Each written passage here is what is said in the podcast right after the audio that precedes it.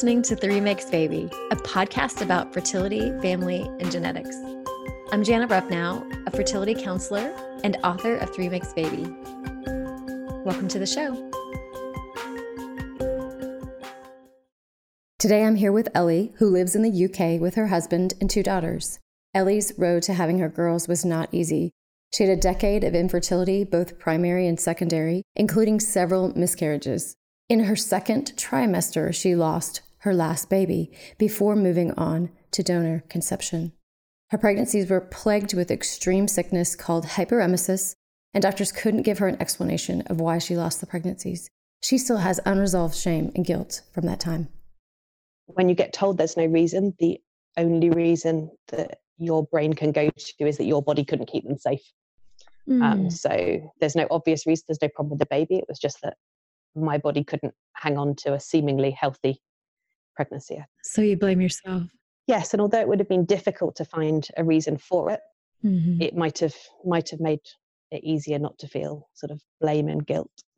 Yes, it's so true that you know we take that on that responsibility and that happens even with infertility is that women blame themselves for it yeah. when you know it's it's unfair that we do that to ourselves yeah. it's not you know what, what yeah. especially when there's no medical reason um, and it is it's hard to find when you don't have answers it just makes almost feel like you don't have closure you know it's, it's just unresolved yeah and so what did you do to work through those the, how do you work through the feelings of the yeah being not resolved i don't know that we ever fully have um, mm-hmm. to be honest Mm-hmm. Um, that one was the toughest loss because it was the furthest along. Um, was also the toughest because we told our daughter what was going on that time. So she was was five when we lost that baby, and I'd been really unwell, and then I had to go into hospital to have surgery, and, and we felt we owed her an explanation. Mm-hmm. Um, and it was really tough to hear her bedtime prayers change from "Please can my mummy have a baby" to "Please can my mummy have a healthy baby." Um, mm. that was was really really hard yeah it is but i think for me positive out of all of that was i knew i wasn't done mm-hmm. i knew i couldn't i knew that wasn't a point for us to to stop because i knew mm-hmm. that we i didn't feel we were meant to be a meant to be a unit of three yes you knew you wanted a bigger family and and you weren't going to stop there until you you got your your next child. Yeah, and and want isn't even quite the right word. It just didn't feel just didn't feel right. Um, I lost my mum when my daughter was about 16 months, and I have a really great relationship with my sibling, and I I just wanted, I almost wanted a sibling for my daughter more than I wanted a baby for myself. If that mm-hmm. makes sense. Mm-hmm. I, I, wanted her to grow up with with that same relationship I've got with my sister. Mm, yeah. So we ended up going back um, to this new clinic in spring of 2018 mm-hmm. And had another cycle of IVF, which was basically a bit of a disaster from start to finish. Um, I just didn't really respond to medications. I think in the end, we even at one point there was talk about abandoning the cycle because I was responding so poorly. I only sort of had two or three follicles mm. um, which from having got between 10 and 12 eggs um, only 18 months before and a spontaneous pregnancy six months before just felt like such a rapid fall off. Yes. Um, and at this point, at this point, how long had it been total that you had been experiencing infertility and miscarriage? So I guess we started trying December 2009. Our mm-hmm. daughter was born summer 2012. Okay. So, you know, all in all, it's been most of the last decade has been oh, 10 years. Part of this, yeah. Yes. And then the since your daughter was born, it's that we said you, I think it was 2016. So yes, she was born so in 2012. Three, and okay. then we had a miscarriage 2015. 2015. And then started IVF 2016. Wow. Yeah. So we're looking at six years. So uh, that cycle was was a disaster basically. Um, mm. And the only useful thing was when we had the follow up, it became clear that really my ovarian reserve was was rubbish, mm. Which in hindsight makes a lot of sense. I've had various bits of ovarian surgery um, over the okay. years, mm-hmm. but I don't think at any point had it been spelled out to me that it was that bigger, it was a problem. And I think it it does look like it, it fell off a cliff fairly rapidly. Mm-hmm. But it, it, gave a degree of closure because I knew after that cycle I couldn't do another round of stimulation um, okay. with with likely such poor results again. So it gave okay. quite decent closure to my own eggs, if that makes sense. It does. It does. And ha- at this point, if you don't mind sharing, how old were you when the, it dropped off so rapidly? I would have been 35. Yeah, you know, it's pretty amazing yes, that you 37 said that. now. Okay. And that, you know, it's funny that you say that because that's when endocrinologists say that fertility actually rapidly drops, like you described, at age 35. So I'm, I'm surprised that it actually happened almost textbook for you. Well, I think I'd have I'd had ovarian drilling as part of treatment previously, and I've had mm-hmm. various bits of my ovaries resected for cysts. So I guess I have mm-hmm. less ovary than somebody might. But yeah, it does okay. seem. Yeah. And, and my mum had had me at me at 33 and my sister at 36. So it's not that a, mm-hmm. a premature menopause particularly runs in my in my family. Yeah. And it's not that um it's not that way for everybody. This is an average that they is described as an average at 35 that fertility drops rapidly. It, it's kind of like you described almost like going off a cliff, you know, it just it's not a gradual decline. It's it's a rapid decline. Yeah. And so that's how I've heard it described by doctors before. Interesting. So interesting. Yeah. And then when did you make the decision to move on to to donor eggs? To be honest, throughout the last cycle, as soon as the last cycle was clearly not going well, even during that cycle, I was looking at what our options might be. Mm-hmm. I knew we could obviously carry on trying ourselves and maybe get lucky another time, but mm. the chance of that felt pretty low. Mm-hmm. For us, adoption didn't feel the right fit for our family. Um, mm-hmm. The UK adoption system is is a tricky one, and okay it, it didn't feel right, particularly with a, an elder daughter, to bring a child into our family that way, mm-hmm. which left us with stop or kind of carry on forever trying, but with a low chance of success, or look at something like donor eggs. Yes. And had a doctor already mentioned it to you at this point? Not at that point, no.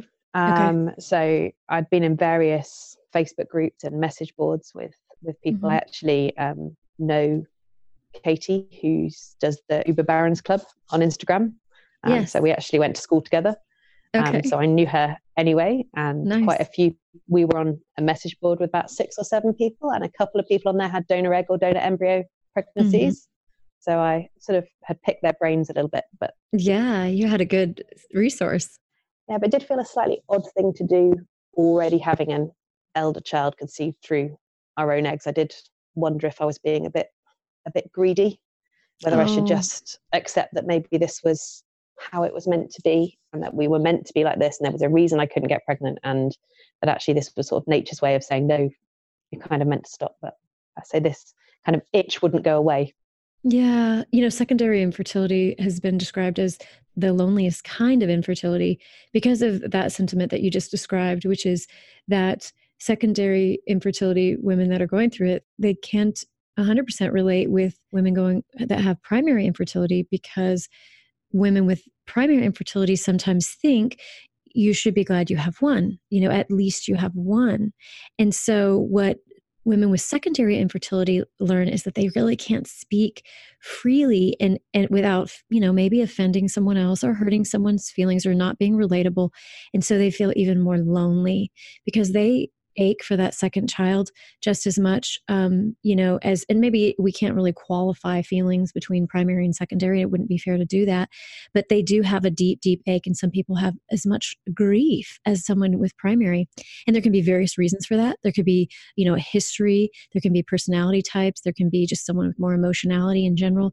So it, you know it, it would be unfair to say that one type or the other is harder but we do know for sure that secondary is lonelier. And so that's what you experienced as well, it sounds like. Yeah, it certainly, I mean, I, I guess I've, I've been in both camps. It, it's a different kind of hard. Yeah. It's, it's not the same hard because mm-hmm. at the end of the day, I still have my big girl and I'm still, throughout all of that was enormously grateful for her. And actually, there was a huge level of guilt that I somehow was almost saying she wasn't enough. Mm. But the the real tricky thing I found in it wasn't the not feeling I belong, because actually this this group of women I found were enormously accepting of the fact that that we had one child. Uh, mm-hmm. was I was a woman with a child, but a child who was getting progressively older with no siblings, and everybody else was popping out second, third, and fourth children, oh, seemingly yes. no effort. And you can't once you've got a child, child you can't avoid pregnant women. Um, yes, and you can't true. avoid hearing about their pregnancies um, and their baby mm. announcements in quite the same way I, I, found I was able to. So that was that was where I found that really, really tricky. So were you getting questions from them like, when are you going to have a second? When's your, you know, when are you yeah. going to try again? Yes. So that's yeah. And of, I think in in, yeah. in early days it was easy to go, oh, we're not just not yet. Actually, later sure. on, I, got pretty I got pretty mm. blunt. Actually, um, I have never minded anyone knowing about our miscarriages or about us having IVF in mm-hmm. sort of standard IVF. Um, mm-hmm. I've always been pretty front with that. So generally, I say to people, actually, you know, it isn't that isn't that easy for everybody, and actually, you know, you you, you might just say that to the wrong person sometime. Mm. And as long as I'm on a good day, I, I, can answer that question pretty well. But I want to go back to something you said. The the one really helpful thing, so I can't remember if someone said to me or I read it somewhere, was that having a, a child after infertility doesn't cure infertility; it cures childlessness. Mm-hmm and that's why I think those emotions don't go away and why they're just as raw the second time round. Yes. Um, yes. But you feel like they shouldn't be because you've reached what you think is the holy grail when you're mm-hmm. knee deep in trying to conceive. Um, mm-hmm. Um, but so that was kind of what I hung on to the whole way through. That I was still, I was still part of that tribe. I just mm-hmm. was one of the really lucky ones. Yeah, and tell me, you know, what your thoughts are on uh, that quote that you shared. That's you know it doesn't cure infertility and that it carries on. And tell me what how you would describe that feeling that carries on. So to those that maybe don't understand um, that that never experienced infertility eh, you know how would you sum that up if you could? Um that's a really tough one. No, i know. Um i think if you've gone through any degree of infertility and infertility treatment pregnancy is always going to be much trickier. Mm-hmm. Um, I think because you're going to be aware of, not that other people are not aware of how precious it is, but mm-hmm. you're going to be even more aware of it and even more aware of how it could get snatched away. Yes. Um, I think you do feel a certain amount of guilt when you're successful and the people who've been battling there with you in the trenches aren't.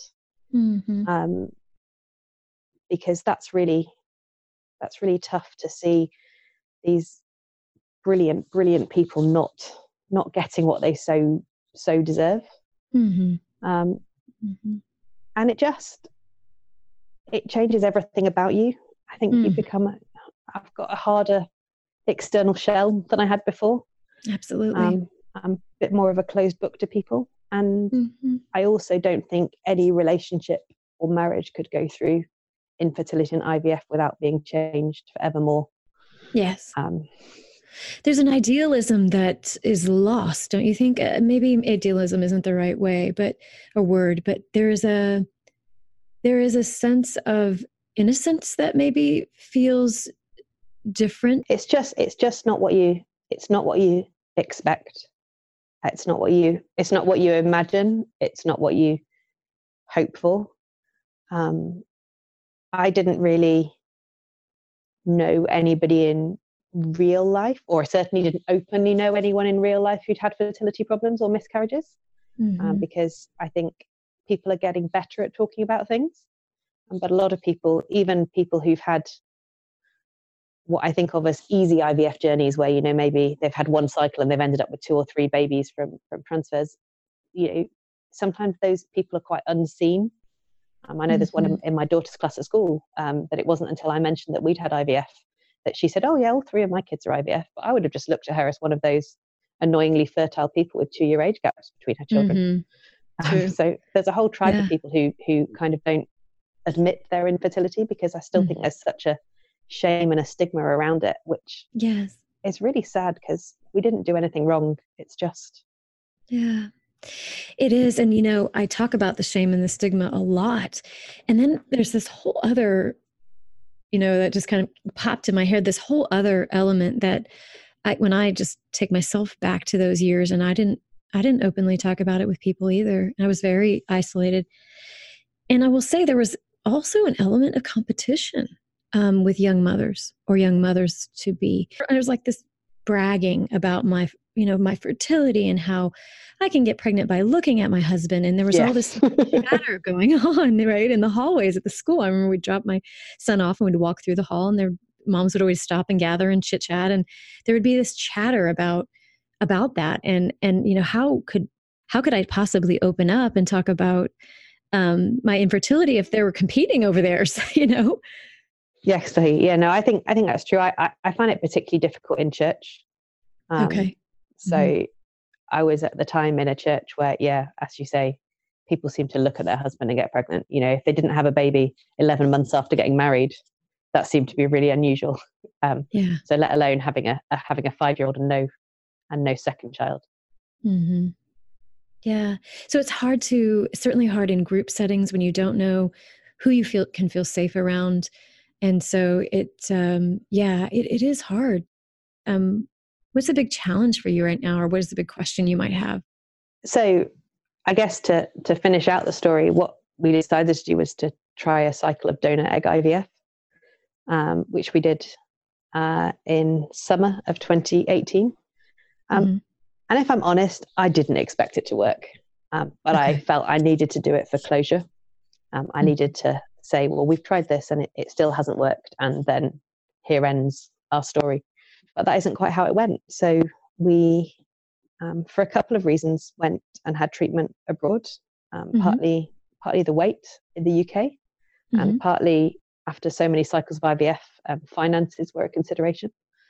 So um, we had treatment in the Czech Republic. Okay. Um, so we have an anonymous donor, which at the time I wasn't that bothered about. Now I kind of perceive maybe it isn't completely the ideal choice, and and have a few more thoughts around how we're going to manage that long term. Okay. Um, but we had a cycle and we had a single embryo transferred, uh, and yeah, I got pregnant. Wow. Um, and despite having some big bleeds um, early on, mm-hmm. Um, the the baby hung in there. I was I was pretty poorly again. I had had hyperemesis the whole way mm-hmm. through pregnancy, all the way through to delivery. Um, wow.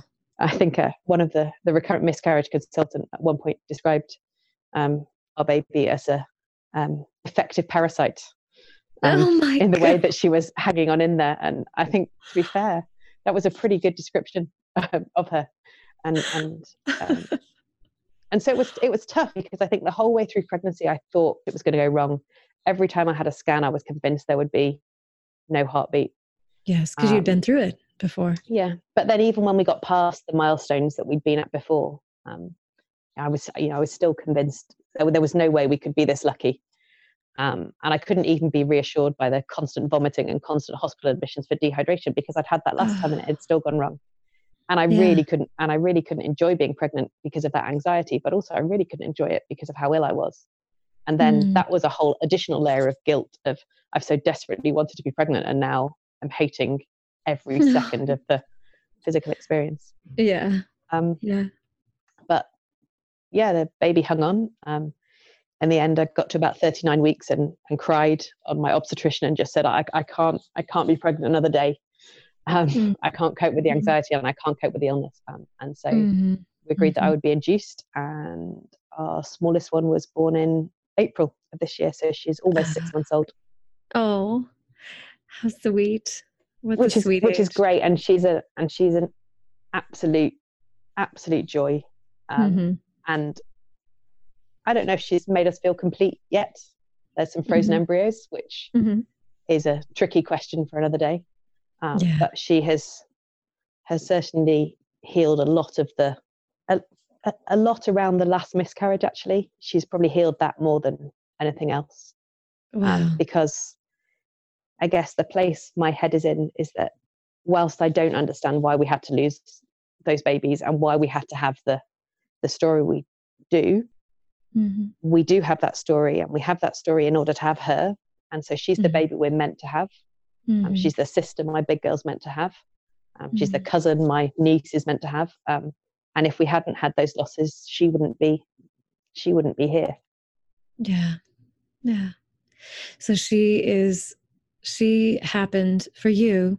You feel like this happened in the way it was supposed to happen and here she is and you see her you know her personality's yeah. coming through her her you know so much more than that just who she is yeah and and that's and it feels really right to you it feels really right yeah yeah no it does it does it does feel right yeah well so something you said earlier i want to go back to mm-hmm. um mm-hmm.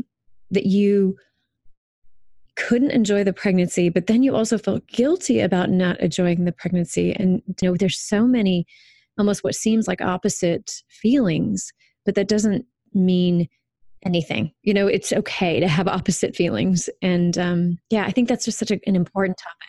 It, it just felt like it felt like such a betrayal of everyone in the trying to conceive community though.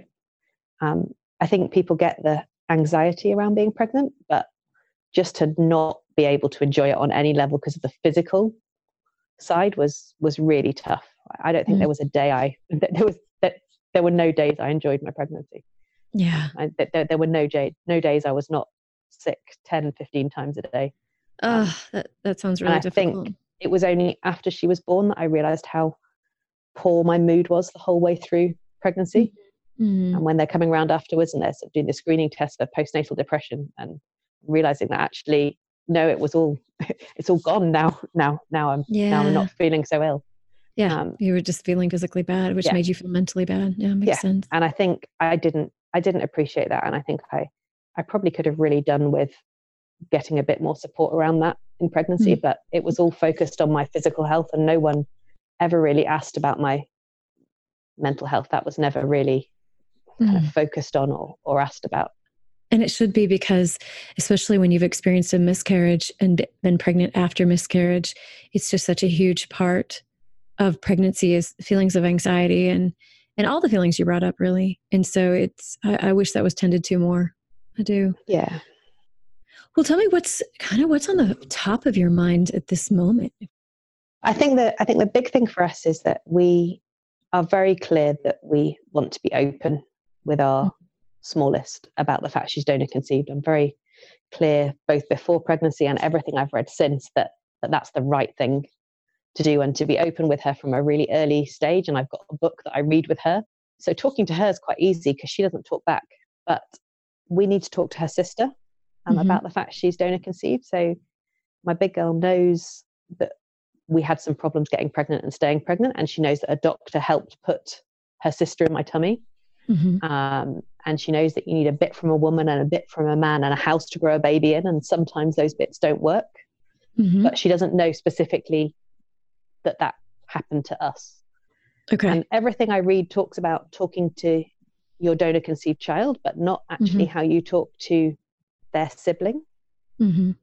And yeah. I think alongside that comes the fact that we've told a few select people we we're sort of quite quite generally private people. Mm-hmm. So it's mm-hmm. not that I want it to be this big family secret, um, but mm-hmm. we want to be a little bit selective in who we tell because we don't want to be the the source of gossip. We live in a fairly small village, and I'm aware that once she knows that we will be slightly less in control of that information because mm-hmm. she's seven and she may be completely disinterested in it, or she may decide to tell her entire class, who then may go okay. and tell their mums.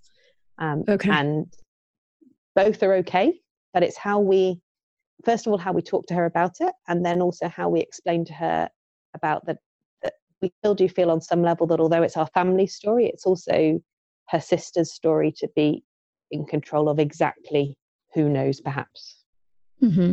yeah and so there is there anything about your oldest daughter that that she maybe she's experienced or that she has that that she likes to keep to herself that you know it can be even as simple as um, i sleep with my teddy bear and i'm 10 you know something like that that's private but it's yeah. completely normal and healthy and there's absolutely nothing wrong with it but you just prefer your friends not know because they may not fully understand or they might be kind of unfair um, and yeah. harsh so you can use a story like that and then you can say so we want to tell you about this but we want you to know that this is one of those things that's really private and that some people that, that your sister may want some people not to know and and then she might want to tell people some people she might feel safe and comfortable telling. And so we want to respect her right to privacy.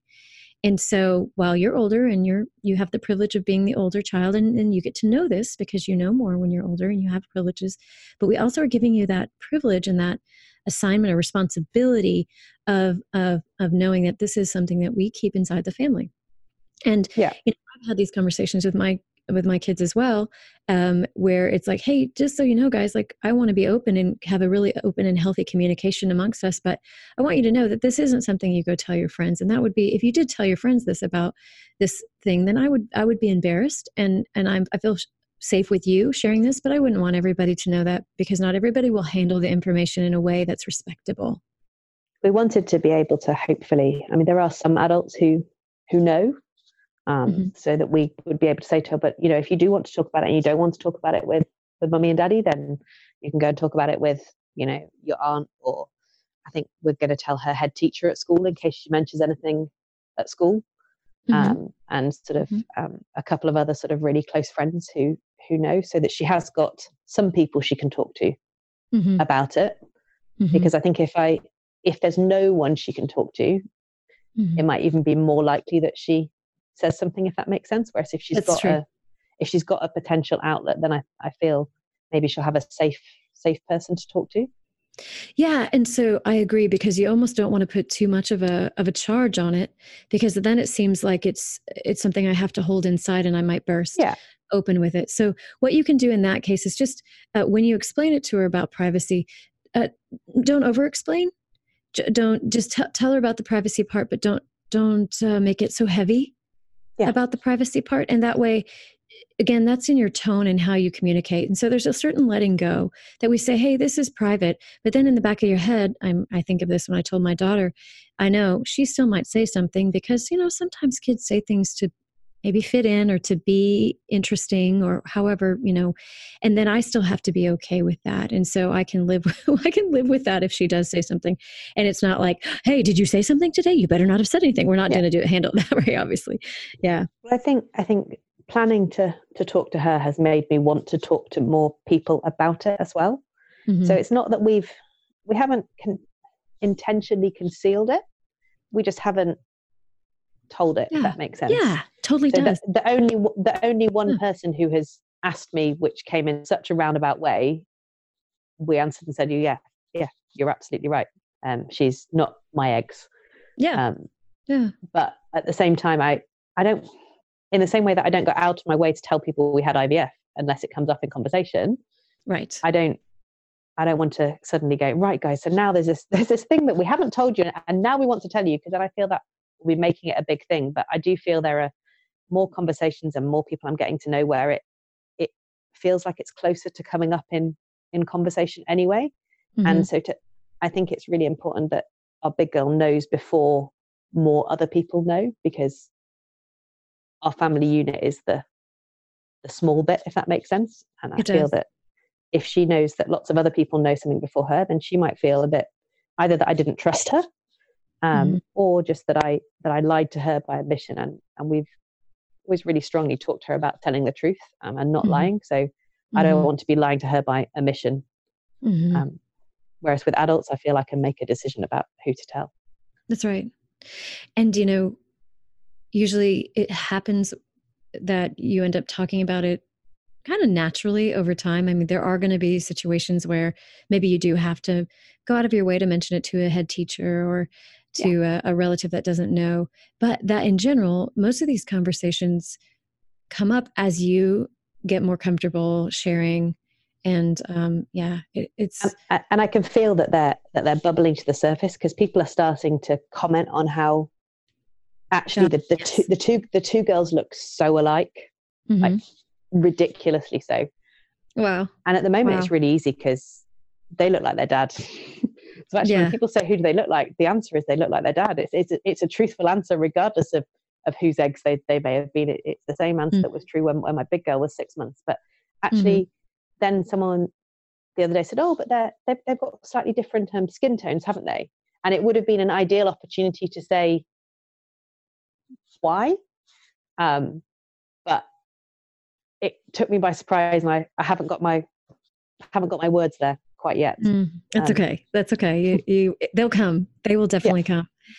And it, you know, just sometimes people rehearse those and they just replay the scene and they say, "How yeah. could I say it that would feel comfortable for me?" And, and what words could I use? And so, yeah, they'll they'll definitely come to it's you. Been, it's been such a turnaround though, because I think when we initially went down this route, and even when we had our, our, our uh, implications counselling in the UK, when we were thinking about having um, treatment here, but I have to say it was it was quite a cursory um, session.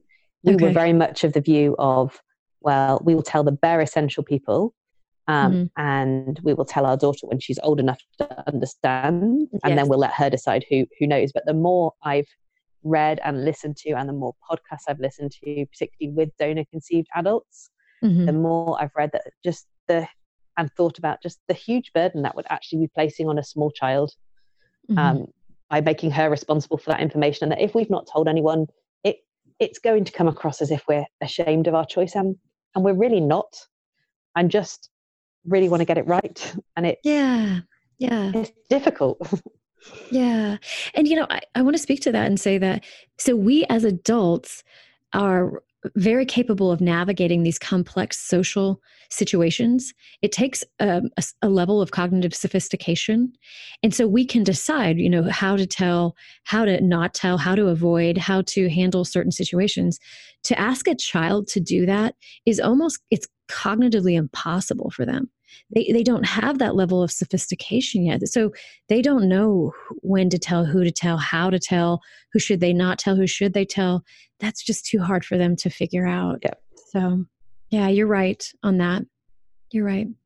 But it's it, uh, that's been quite a big a big turnaround, and I think particularly listening to some of the podcasts where people have found out, you know, as proper adults doing sort of all these DNA testing um, ancestry and 23andme and, and and the difference in the people who seem to have known their whole lives and how mm-hmm. for them it, it, it's much less of a, a big deal i think mm-hmm. um it was one of the it was one of the chats we were doing on instagram wasn't it that, that someone was saying that actually the fact that they're donor conceived they view as the least interesting piece of information about them mm. um a donor conceived person said that yeah. yeah yeah and actually that's that's how i'd like it to be for our daughter like it's mm-hmm. part of her it's it's an integral part of her it's an integral part of, of how she came to be and i don't want to deny that and i don't want to change it um, mm-hmm. but actually there are things that that matter and will matter about her so much more than that and mm-hmm.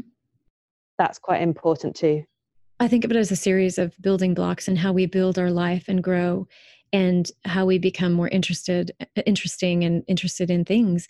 And so that piece of the story if you tell them from a young age it's it's almost like a brick in their foundation but they've built so much upon that foundation that's so much more interesting and complex and unique that make them who they are that that that's a very important brick. It's a very very important part of their foundation and maybe just let's not just call it one brick let's call it a whole slab.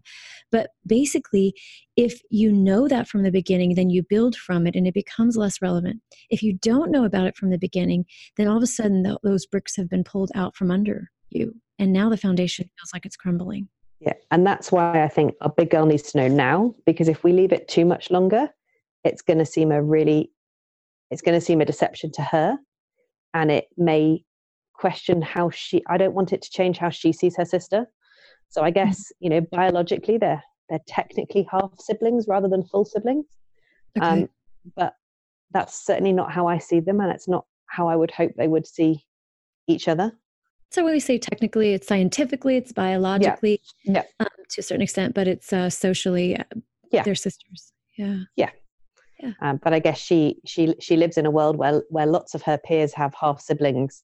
Mm-hmm. Um, you know, from relationships that have broken down and parents who've who've gone and had had subsequent children so she's aware of what mm-hmm. that concept is and some of them even all all live together so i just want mm-hmm. to make sure that yeah that she sees her sister as her and that mm-hmm. she knows that's that's part of her story but that she still sees her sister as as the baby that she is and as the person she's getting to getting to know i mean they're, they're already completely thick as thieves uh, six months in. she's, so, uh, she's looking after her and protecting her. She's she so so the the tiny one giggles for the big one in a way she giggles for oh. nobody nobody else.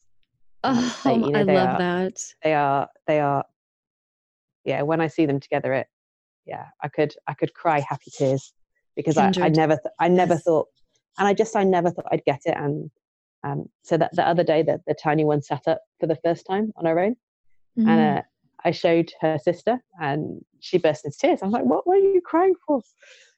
what, what, what, what are you doing? And she said, you've just made me so happy. It's the best thing ever being a big sister. And I just, yeah. Oh, wow. And so I just, so I just don't want to do anything to, to ruin their relationship really. Wow. What a powerful thing for her to say. It might change when when the small one can move and can steal her toys and, and pull her hair and, and break things. But but for now, for now, mm-hmm. it's the best thing mm-hmm. that happened to her. Yeah. But yeah.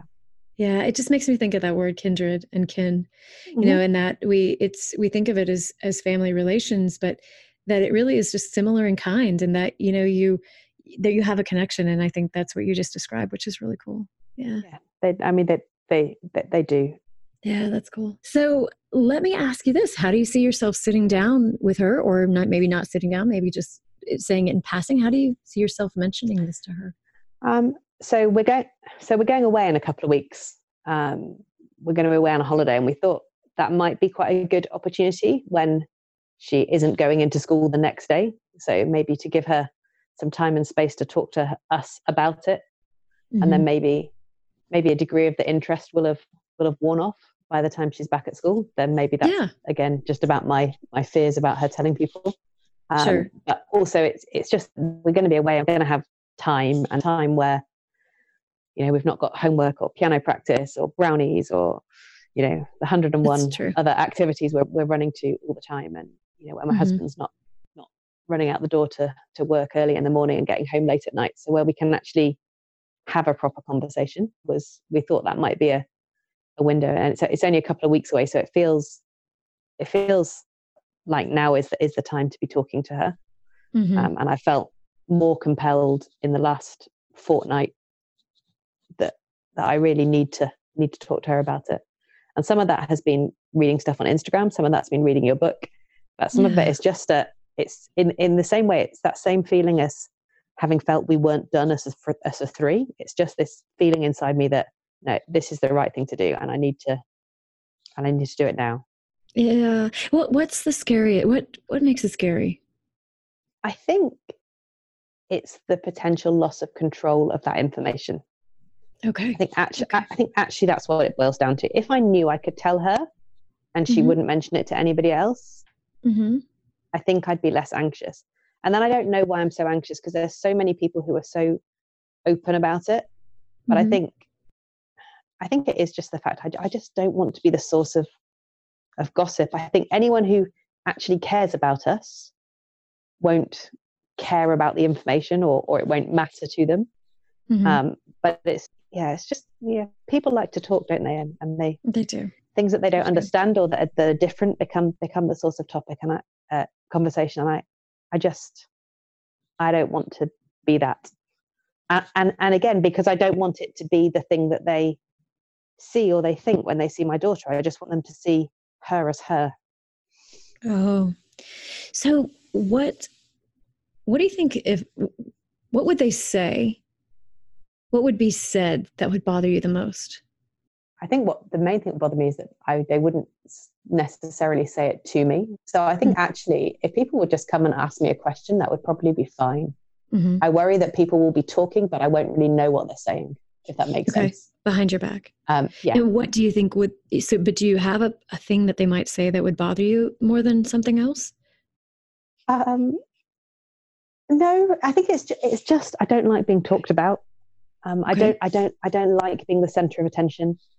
Okay. Um, I don't, yeah, I don't, yeah, I, I, I don't crave the, what she says talking on a podcast.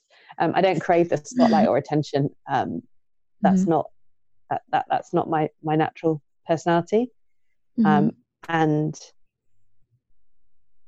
so what if you weren't in the spotlight, but you, but let's just hypothetically say you were being, you know, it was being mentioned, it was yeah. being shared, what um, what do you imagine would feel? You know, because it may be along the lines of, "Hey, you know, um, Ellie's child mentioned that that her baby sister is they needed some help to have baby sister, and that they don't share the same the same genes." Yeah. Um, did did you hear that? Did you know that Ellie used a, a donor? And then yeah. the other person might say, you know, I I didn't. Uh, which she did. She used a donor. Wow. Okay. I yeah, I didn't know. So this is how. Imagine is this making you yeah, sweat? Yeah. yeah, my heart's going a bit faster. Oh um, yeah. So think, that even yeah. that just is too much. That's even though just just sharing that information I feels. it's because I just think it's. I think it's outside most people's sphere of reference, and I think what people what people don't know about or understand about, they are more inclined to judge or to feel negative.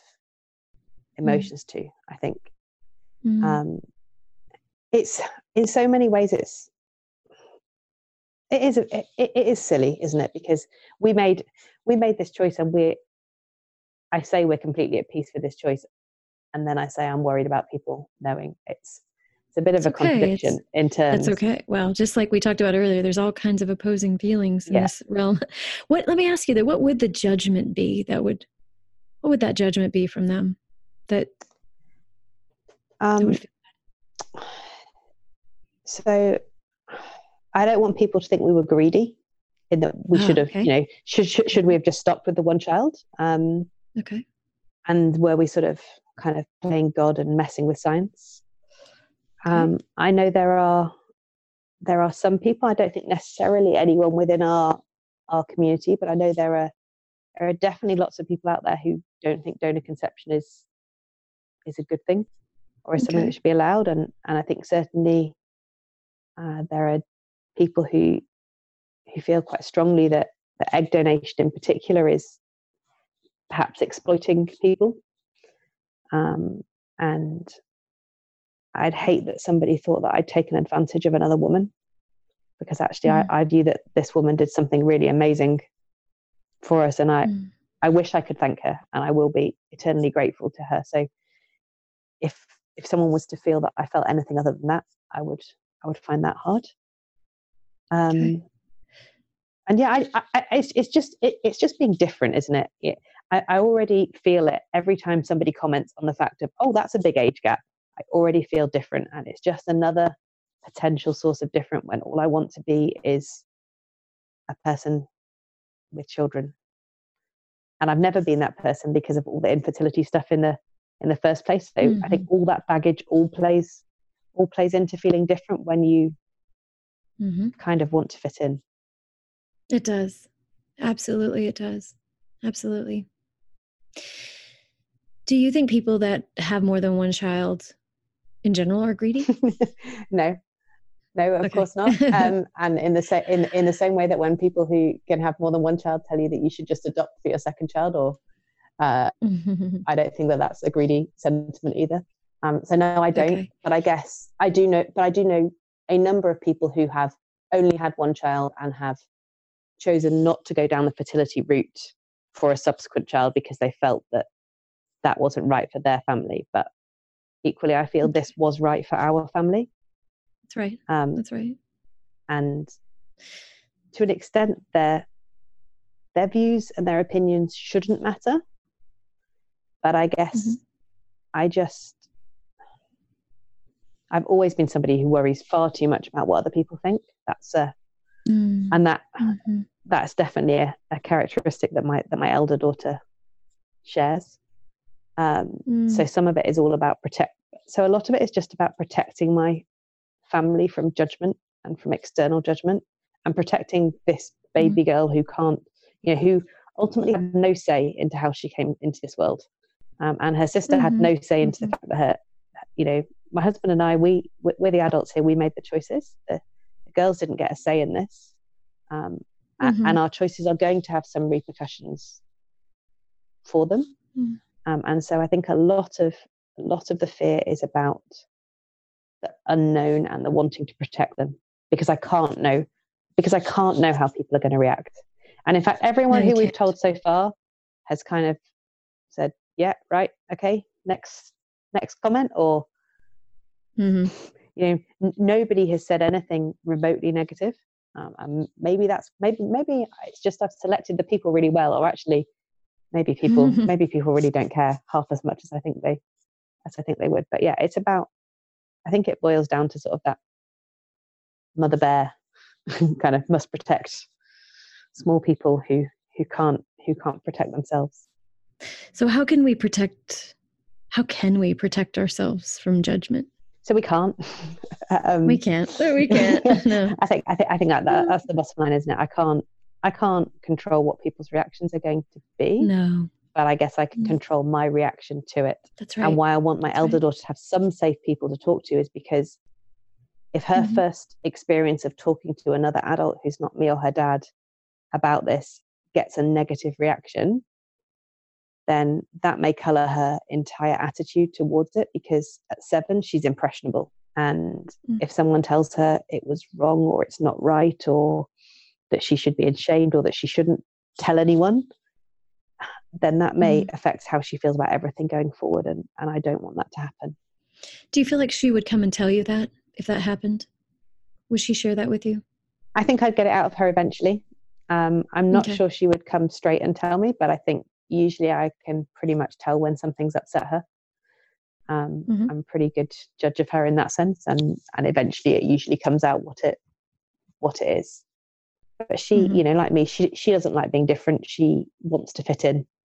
Um, mm-hmm. She, you know, she she finds it difficult when people say mean things. She's everyone thinks their child is great. Yeah, she's got she's got lots of not so great characteristics, but she's inherently quite kind. Um, and I think, unfortunately, we don't live in as kind a world as I would like. Um, and mm-hmm. she does, you know, she does feel things pretty strongly. You know, she she wears her heart on her sleeve, and she feels her highs very high and her lows quite profoundly as well. And so, mm-hmm. I think at the moment, I'm more worried for her than I am for the little one because hopefully, if we do it right with the little one, then the foundations will have been will have been laid and things will will fall into place. But you know, very much when I was reading your book, you know, talking, she sort of falls into that sort of middle childhood bracket mm-hmm. where you know, mm-hmm. I think it's trickier than than if they're a preschooler or if they're a even mm-hmm. pre a mm-hmm. preschooler. Um, mm-hmm. it is, and it is, yeah. And so I think, I guess I have to model to her how to respond when people don't say completely nice things. Yes. Yes. And communication is huge too. And so at you know, you can tell her when you tell her the uh, information about her baby sister, you can tell her that that you if anyone says anything to her about this, you know, you want to keep this private in the family, but if this comes up or you hear this somewhere else or something you hear about this bothers you in any way, come and talk to me about it. Yeah. And let's have a conversation. And I want you to tell me because I want to be able to help you talk about this if, if you need to. So please share with me. And that's when you can then yeah. really empathize and validate her feelings and hear her, th- hear her out. And uh, those are huge learning opportunities. Yeah. You know? Yeah. I think making sure she knows that she can come back and talk about it, I think is, is really important. Mm-hmm. And checking in, checking in as well. How do you decide how often to to do that? Because how how do you make sure you're dredging up stuff they don't need to or want to talk about versus making sure they've got an opportunity, if that makes sense? So you listen, you tune in to what they're talking about and what they're expressing. It was really funny. She was she was sat reading she was sat reading a all about my body book yesterday, and there was like a, yeah. a, page about genes and about how you inherit this from your mum and this from your dad. I was like, oh no, yes. it's like a perfect storm of see everything is telling exactly. me I have to tell her now. oh, it sure is. It sounds like it is. Yeah, and so then you just use those natural moments that come up in life that are subject subject related. So yeah, you just you you know you'll trust that your gut and your and your instincts on that and there's going to be times when you know it's not the right time maybe they're talking about something related but they're also in a bad mood because you know something's not going right uh, with you know their current situation so that obviously isn't the time yeah. to talk about it so yeah you use those teaching moments that come up and and you know, you'll know if you're if they're not interested in your dredging it up because they'll show you they're disinterested and they'll be oh no i'm good. I just i'm i want that cookie or i want this. Can you get me a, you know they're yes. they're going to be on to something please, else. please put the tv back on yeah. Yes please. Thanks for listening if you would like to follow me for more content you can find me on instagram and facebook at jana rupnow lpc and you can also grab a copy of my book three makes baby on Amazon.com, BarnesandNoble.com, and Target.com. Be sure to subscribe to this podcast and rate it and share it with a friend if you like it. Have a great day.